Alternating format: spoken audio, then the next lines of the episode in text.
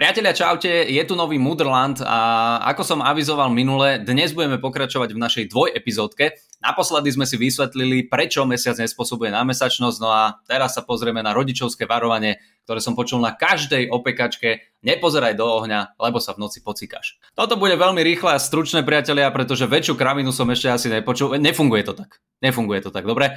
Pozeraním do ohňa sa nič nestane. Oči totiž nie sú prepojené s močovým mechúrom, dobre? Viete ale, čo je prepojené? Ústa a rytný otvor ľudí, čo toto deťom rozprávajú. Ja nechápem, odkiaľ na to tí dospelí chodia, akože celkovo pozeranie sa na hocičo vám nespôsobí pomočenie. Ak teda nepozeráte na tlačovku kapitána Danka, no to je niečo iné.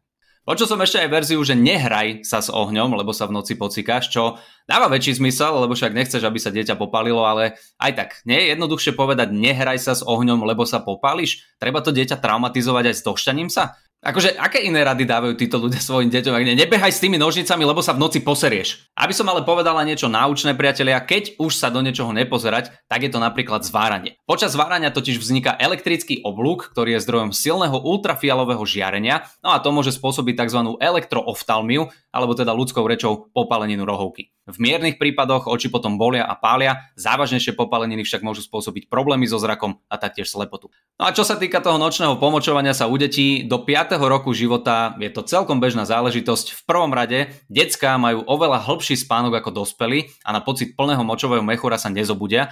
No a v druhom rade, za týmito nočnými nehodami zväčša nestojí psychologický problém, ale fyziologický, kedy dieťaťu ešte nedozrelo spojenie medzi mozgom a močovým mechúrom. Samozrejme, ak pomočovanie sa pokračuje aj vo vyššom veku, treba to riešiť s lekárom. Čiže tak, priatelia, dúfam, že sme o niečo múdrejší a deťom nebudeme trepať hlúposti, ktoré som ako dieťa aj ja počúval. Nám toto hovorieval dedo. Nám to hovorieval náš dedo. Nepozerajte do ohňa, decka, lebo sa v noci pocikáte.